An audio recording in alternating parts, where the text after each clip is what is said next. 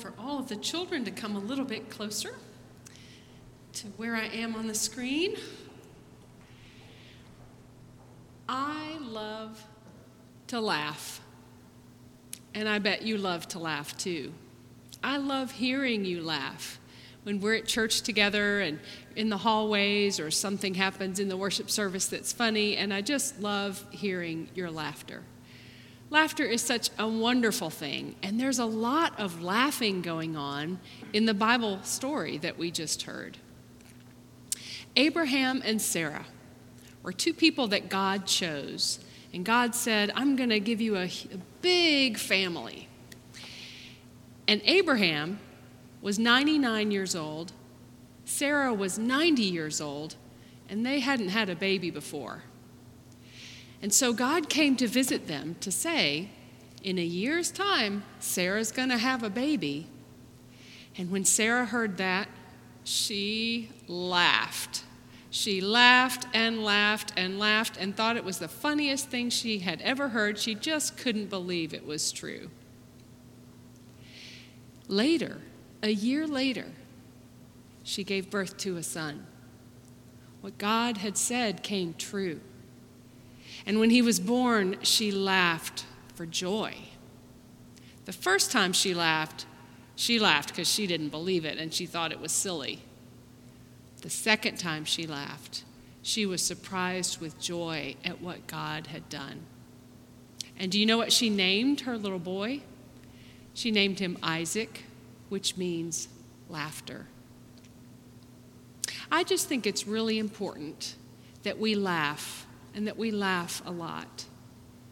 Now, we don't want to laugh at other people or make fun of other people. But when we laugh for joy, at the beauty of the world, at something really clever that somebody said, or something that, some cute puppy video on YouTube, that laughter is a gift from God. And your laughter as children really helps us grown ups to feel God's joy. So let's pray together and thank God for laughter. Gracious God, we thank you so much for the gift of laughter, for those things in nature that make us laugh, for those funny things that our family and friends say that make us laugh. May our laughter always bring you joy. May we find ways every day to laugh and rejoice at who you are and how much you love us. I thank you especially for these children whose laughter brings so many of us joy. In Christ's name we pray. Amen.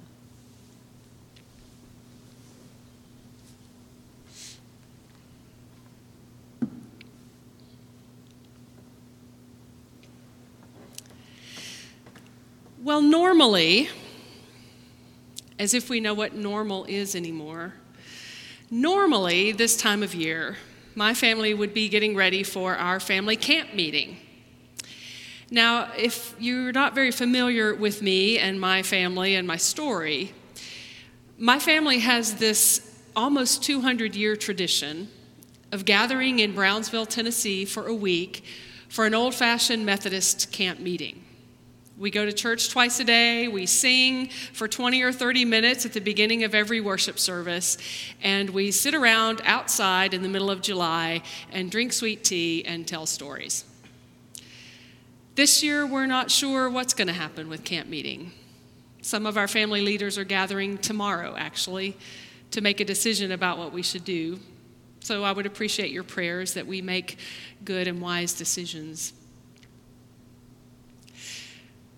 But one of the things I love the most about camp meeting, and one of the things I'll miss if we're not able to have it this year, is sitting around with family members and telling family stories. I never knew my grandfather. I never knew most of his brothers or his sister, but I feel like I know them because of all the stories that I got to hear as a child growing up. Now, if you have family stories, you know that a lot of times these stories are not quite based in fact. They get embellished as they get passed down, and the characters may shift and change, and family members get into arguments about, no, that's not the way it happened. It happened this way, it happened that way.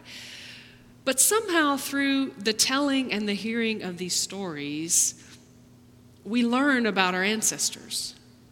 I feel like I know my grandfather and my great uncles and my great aunt because of the stories that were told about them. I know something about their character. Throughout the summer, we are going to be reading together the book of Genesis. And we're going to be hearing the stories of the family of God. These stories are focused on one particular family Abraham and Sarah and their descendants. And the stories over the years and over the telling may be not quite based in historical fact and how everything happened, but what we see unfolding in these stories is the character of our ancestors and the character of God. These stories tell us about the human family, and it's not a perfect family. As we go through these stories this summer, we're going to see a lot of dysfunction, a lot of conflict, even a lot of hatred within these families. And yet, we're also going to see a God who is faithful to God's promise. The promise was first uttered in the 12th chapter of Genesis. The first 11 chapters of Genesis are sort of about the beginning of the world and the story of Noah and the Tower of Babel and all of that. And then in chapter 12, God speaks to a man named Abram. And God chooses Abram and his wife Sarai, later to be called Abraham and Sarah. And he says to them, I'm going to choose your family for a particular purpose. And in you, all the families of the earth will be blessed. God does not choose Abraham and Sarah to give them a special privilege or to raise them up above everybody else, but to use them as a vessel through which God is going to bless the whole world. All the nations of the earth will be blessed in you. And so Abraham and Sarah receive in chapter 12 this promise that they will be the parents of a great nation, that they're going to have offspring. But here this morning, we find ourselves in chapter 18, and the promise hasn't been fulfilled. Years have gone by, decades have gone by. And next week, we're going to hear part of the story of what happened when Abraham and Sarah tried to make the promise fulfilled on their own. They took matters into their own hands and caused a lot of harm and pain. But God has returned to them in chapter 18 to say, this time next year, Sarah will have a child.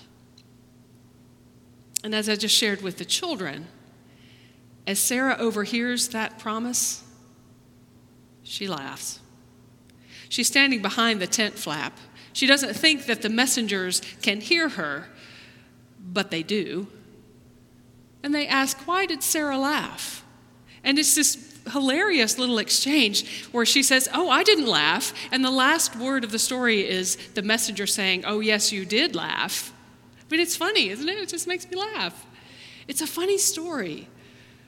But why is Sarah laughing? Because she doesn't believe it. She and Abraham have given up. They have reached the point in this story where they think it is impossible that God's promise will be fulfilled. Abraham is 99 years old. Sarah is 90 years old. It is biologically impossible for her to have a baby. And so this laughter comes from a place of disbelief, a place of despair, because in her mind, there is no way. And just so you don't blame Sarah for laughing, Abraham laughed the same way in chapter 17. God came to Abraham and said, Sarah's going to have a baby really soon. And Abraham fell on his face and laughed because it was so ridiculous.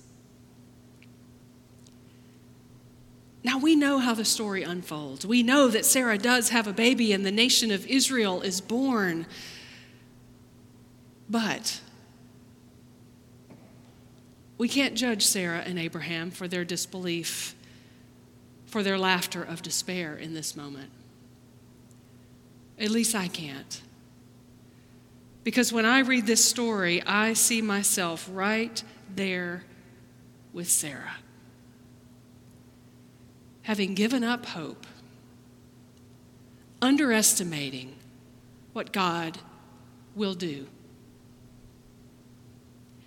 As we stand in this moment in our community, where we see once again the the seeds of racism that were planted so many years ago in our nation coming to fruition and continuing to be lived out in our institutions and our systems. And I see the divisiveness that's happening in some of the dialogue in our culture right now. It is easy to reach a place of despair and think, there is no way that we can fix this. There is no way that this can be healed. I wake up every morning with this sense of heaviness and despair like, I don't know what to do. I can't fix this. But it struck me as I read the story this week that God has a message for Sarah and for Abraham and for us. The messenger says, Is anything too wonderful for God? Have you forgotten who we're talking about? Have you forgotten the God of promise? Have you forgotten the God who created this beautiful world and humankind in God's image and called us very good? Have you forgotten the God who called you and set you on this journey in the first place? Have you underestimated the power of God to bring about God's purposes. And then I realize that in all of my struggle, all of my prayer, all of my work that I'm doing, I've been trusting myself. I've been putting my trust in my own intellect, my own training, my colleagues, and our ability to work this out. And I haven't been turning to God. I haven't kneeled in prayer and said, God, help us, show us the way, because it is too big for any of us. Bearing a child was too much for Abraham's and Sarah's bodies.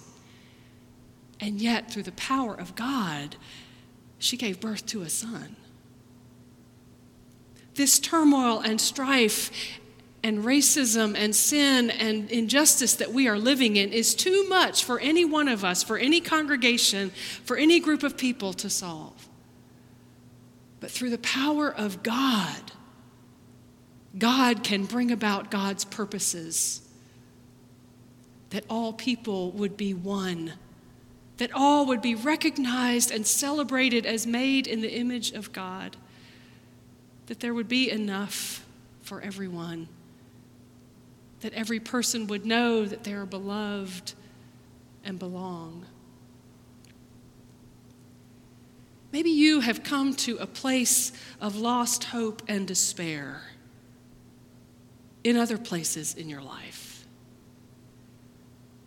Maybe you've been trying to, to reconcile a relationship, or maybe you've been looking for that job that just hasn't arisen or trying to find God's plan for your life, or trying to have a baby of your own, or go through the process of adoption and doors keep closing and you want to give up, and your laughter is laughter of despair. Well, hear the word of God's holy messenger in this story. Is anything too wonderful for God?